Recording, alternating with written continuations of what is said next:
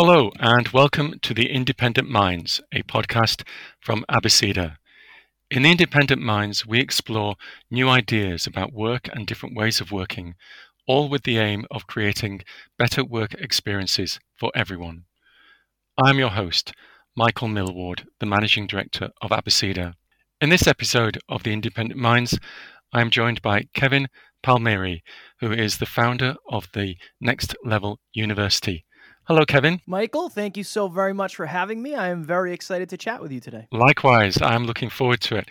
And please, could we start by you explaining what the Next Level University is and how it came to be? Yes. So, Next Level University is a global top 100 podcast with over 1,000 episodes. We're actually at 1,100 episodes now and we have listeners in 125 plus countries.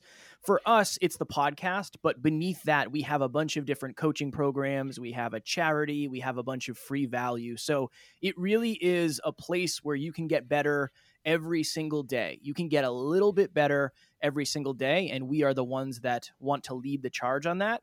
And it came from uh, massive pain, mostly, Michael. I was somebody who had made a a good living in my mid 20s. I was quote unquote successful. And I had a year where I made six figures. And I assumed that all of this money was going to make all of my problems go away. When it didn't, I said, you know what? For most of my life, I've lived unconsciously. The opposite of unconscious is hyperconscious. So I started a podcast called the Hyperconscious Podcast. It was just a passion project. And that ended up leading into what we're doing today. But my goal has always been to help people raise their awareness and then with a new level of awareness, take a new level of action and get better, more aligned results. So, what do you mean by more aligned results? I think everybody at some level wants better. They want to do better, they want to be better, they want to get better, they want to achieve more, they want to experience more, but not everybody knows how.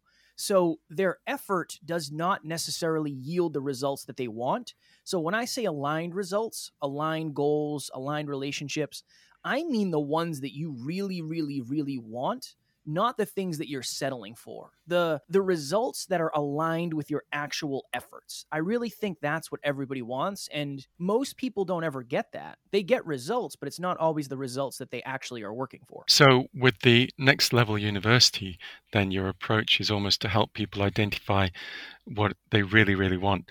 And every time as a Brit I say that, um, I'm thinking you know, down the road lives Mel B from the Spice Girls. Spice so, Girls, yeah. it's one of those phrases that is just part of the, it's it's completely changed as a result of you know the Spice Girls. But the question is, I suppose, you were in a situation where you were earning lots of money and thought that you were supposed to be that would make you successful, happy. Um, mm. But it didn't, and it's it's almost like how to find out what you really really want there's something about the unlearning process because it's almost like i can i know that there are so many people who will be thinking if I have this type of house, this type of car, this type of salary, this type of job title, then I will be happy. I will be successful. I know as an HR person, I have dealt with people who've said, well, you know, I'm going to be leaving this business. Okay, why are you leaving? Um, I'm leaving because I'm approaching my 30th birthday and I'm not a, I'm not a manager yet. Oh, mm. right. And it's like, because I'm not a manager by the time I'm 30 in this organization, I'm not a success. So I think mm. we have the things that uh, we classify as success, but a lot of those are external. It's almost like what what other people perceive us to be successful rather than what we are successful actually really successful at yeah it's it's so hard because i think that the one thing and the one measure of success that you can compare to is happiness because you can see people being happy in moments based on outcomes but the thing that I think really brings quote unquote happiness is fulfillment. I think happiness is fleeting. So this is always my analogy for this, Michael. If this podcast goes well and you like me, I will feel happy. I will give myself a pat on the back and I'll say, Awesome, Kev, that was great. No matter how this podcast goes, I am fulfilled in the process of doing it. So I think if we had that understanding earlier in life that, look, there's a lot of people that look happy based on what they have, but they're not fulfilled based on what they're doing. I think that's kind of the paradox. I know we always say comparison is the thief of joy and comparison is a dangerous game, and I agree. But at least if you knew what you were comparing to, if you knew the truth behind the scenes of all these nice things, that's one of my goals is to say, look, I had all the things that everybody seems to want. When I was the most fulfilled, that's when I was the most quote unquote happy. I was the most proud. I was the most excited for my future. So yeah, it's it's very interesting how I believe we're set up to chase happiness when in reality, happiness is something you get bouts of. Nobody is happy 24/7, but you can be fulfilled longer than you can be happy. I really believe that. I'm I'm coming to the point where I'm where I'm agreeing with you. I know as an HR person we have access to everybody's personal details and how much everyone is paid and all that sort of thing. And when you start your HR career, if you start in an organization that has people who are, who are um, really on the ball about leading HR people, they will sit down with new HR people and say, look, you have access to all of this information. If you go looking for information about other people, I can guarantee that you will be disappointed by what you find because you hmm. never, ever go looking for information about people who you think might not be paid as much as you, might not have this all the different perks that you have, all this sort of stuff. Your comparisons that you make against of yourself against other people are almost like a route to unhappiness to disaster mm. because we compare ourselves to people who have what we perceive to be better lives it's one of the things of social media we look at social media through the candy floss of of what people choose to tell us whereas we don't know what's going on behind closed doors. Yeah. We don't know what's happening in the house. We don't know whether they've bought all those things on credit or whether they've got loads of cash that they've got to go to use up. And when we compare ourselves to other people, we're we're heading towards a state of unhappiness. Mm. There's a, what you seem to be saying is that getting to the point of fulfillment includes periods of happiness along the way because of various different activities, but fulfillment requires an understanding of what fulfillment means to us as an individual. So, a higher level of awareness. Yeah, yeah, 100%. This is a good way to think about it. I love donuts. Donuts Don't we all? Me, right? But if you think about it, donuts make me happy. Yep. It's that momentary sugar, chocolate. Ooh, I like this. Sugar, chocolate, yes. fat, whatever it is. But if you ate donuts every single day for every single meal, you wouldn't be very happy. It's not sustainable. But imagine if I have my salad and I have my chicken and my rice, and then every couple days I say, you know what, I'm going to treat myself to a donut. That is fulfillment based on me getting closer to my health goals, and then I have a balance of happiness in there. Right? It's it's it's that happiness is not the end goal. That's not what we're we're looking for. We're looking to be fulfilled in the process. Now, to your point, yes, the self-awareness of what is success actually to you? And this is a great example, a great analogy, and a great story. So I made $100,000 at 26 years of age with no college degree. That required me to be on the road for 10 months out of the 12 months in that year because my company traveled a lot. The next year, Michael, I applied for a job internally that I would be paid a $45,000 salary. I was going to take a 55% pay cut because I valued being at home more than I valued making $100,000 again. It took me to understand, or at least it took me to find that success in order to understand what I really valued. But you have to check in with your core values. You have to check in with your core beliefs and you have to check in with your core aspirations and figure out okay, what do I actually want? Why do I actually want the money? Is it to bring me certainty? Is it so I can buy nice things and look successful? I really do believe self awareness is the key to almost everything because when you understand yourself at a deeper level, you understand your decisions, you understand your fears, you understand your insecurities, you understand what you're doing in the world at a deeper level. And at least then you can choose, you can consciously make decisions based on, or instead of making uh, unconscious decisions. Yes, you, there's almost an element of selfishness about it, but selfishness from a very positive stance, a very positive perception, is that you have to understand yourself before you can make decisions about what it is that you are going to do in your life. Yeah. I don't I don't think that questioning like, "Oh man, where did I go wrong? Like what what happened here?" I think of it almost like when you're playing a game, like say you're playing a video game and you've played that level before, you understand where the bad guys are going to come from. You understand Mhm. where the boss at the end of the level is. You understand where the tools are. That's what I think of self-awareness as is it's almost like you're playing a similar level that you've played before. And understanding yourself, it allows you to make decisions that you never would have made before because you understand how it'll play out in the long run just at a higher level of awareness. Obviously, things are never going to go 100%. They're never going to go exactly the way you think, but at least you're in the right direction. You can almost frame things around yourself and put them into context so you're actually able to make better decisions in any context because it sounds as if um, you have values. If you are, have this level of self awareness and you've worked out what fulfillment is going to look like, you're then in a situation to make better decisions about what job you will do, where you will Mm. do that job, um, what sort of things you will do if you are involved in activities that you don't really want to be.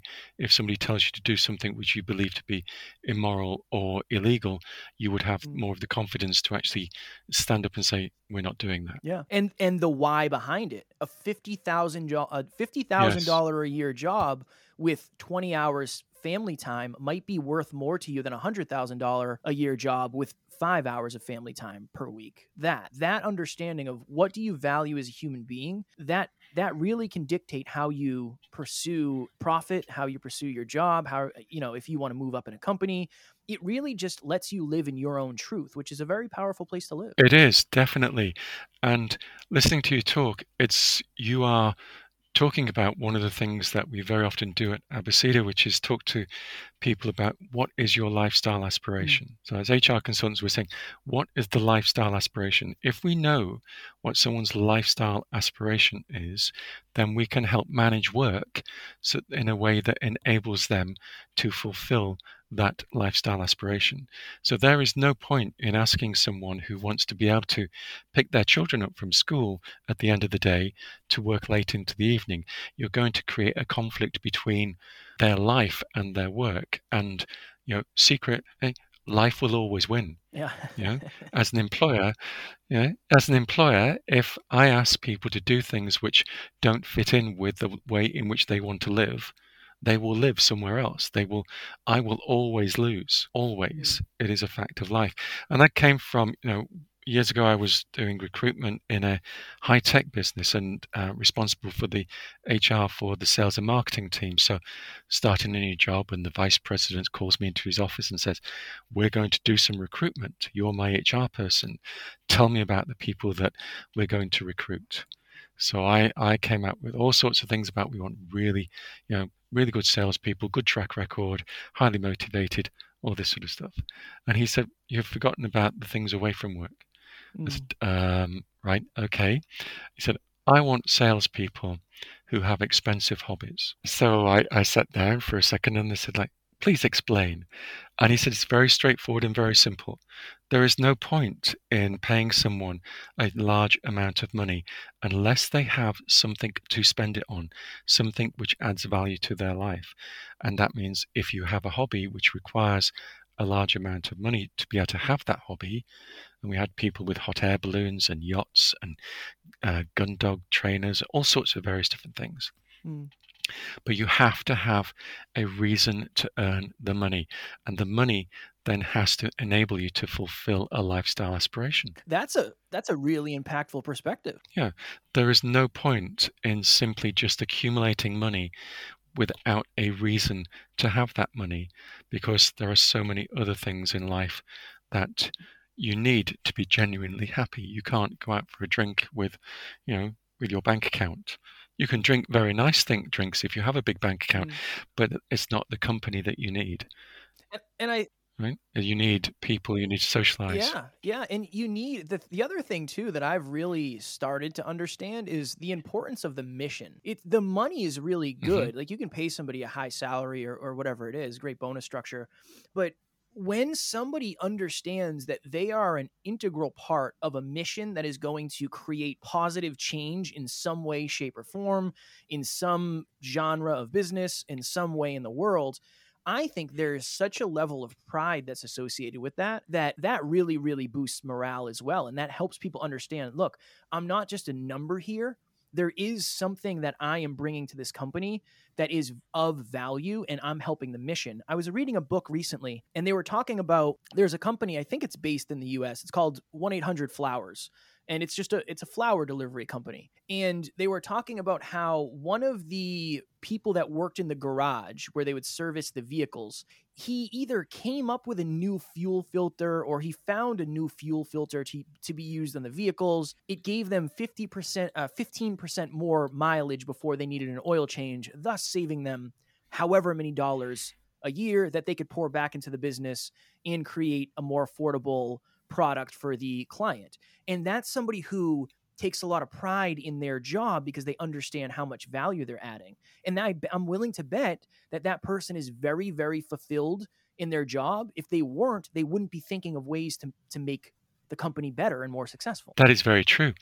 And one of the reasons for that, I suspect, is that the last thing that that company, 1 800 Flowers, ever does is deliver flowers. Mm. They don't deliver flowers what they deliver is birthdays, mm-hmm. thank yous, celebrations, commemorations, condolences. They deliver messages that tell people that somebody else cares about them. Mm. You know, it's not okay. That's like the mission. You know, nobody um, work. I used to work in a food factory, and to improve the quality of the products that we sent out the door, we stopped referring to them as products. It's not a product. It's food. Mm.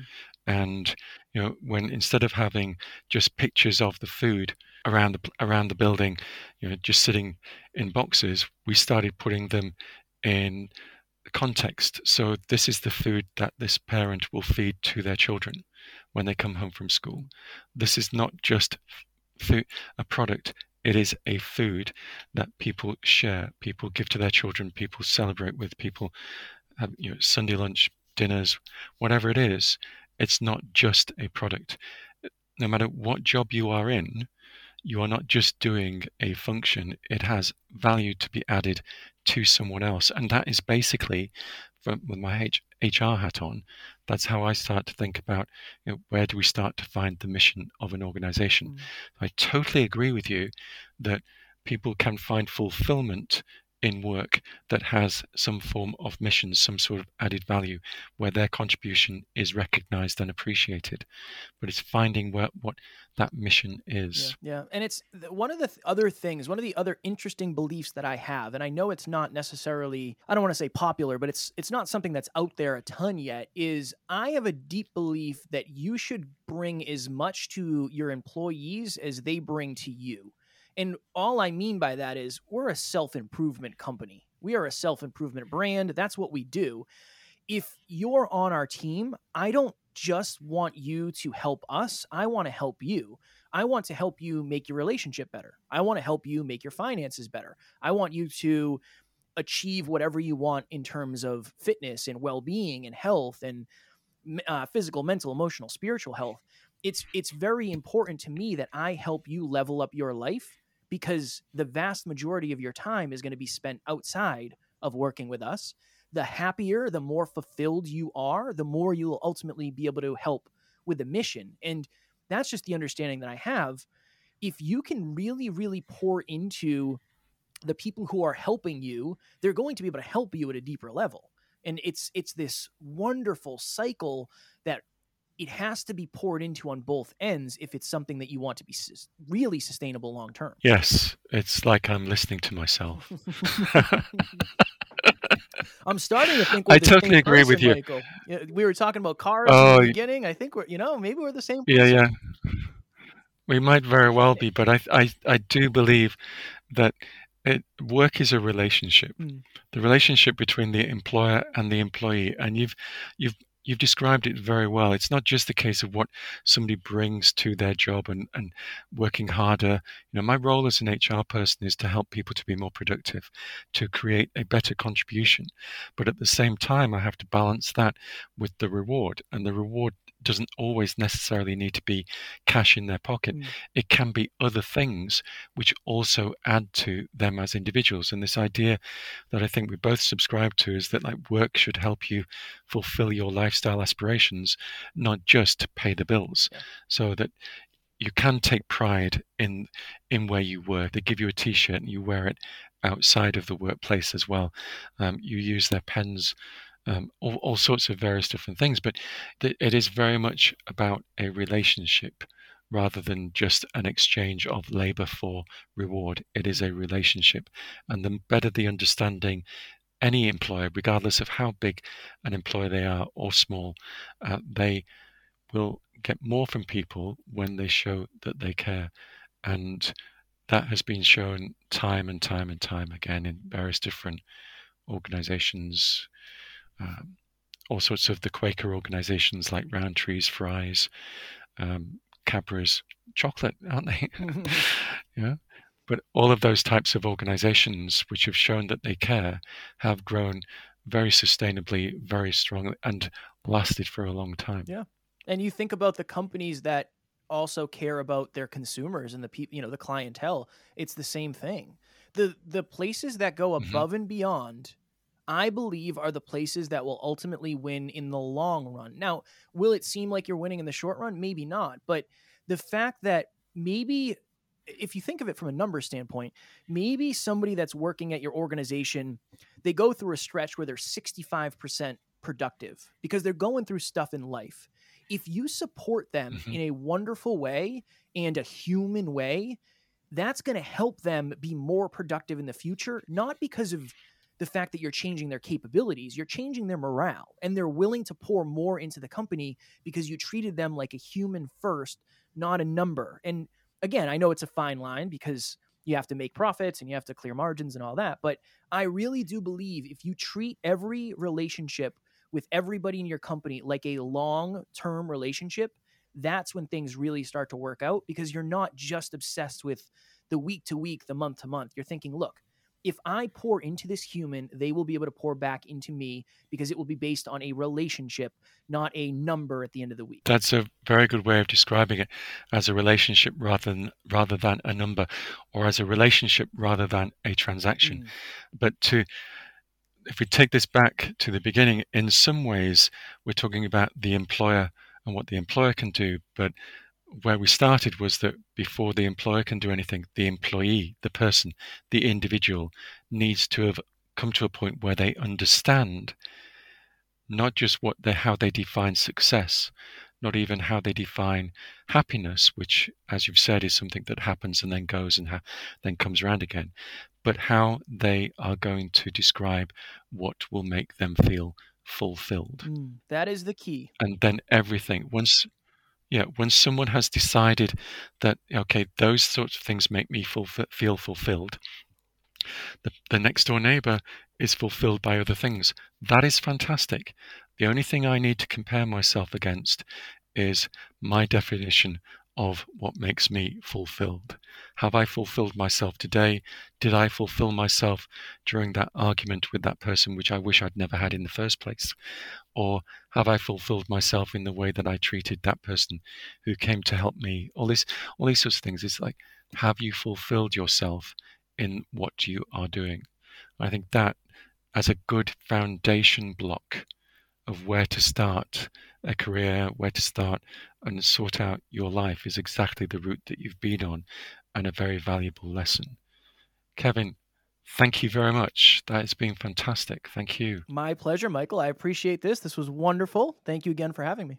It's been my pleasure. And thank you to you for listening to The Independent Minds.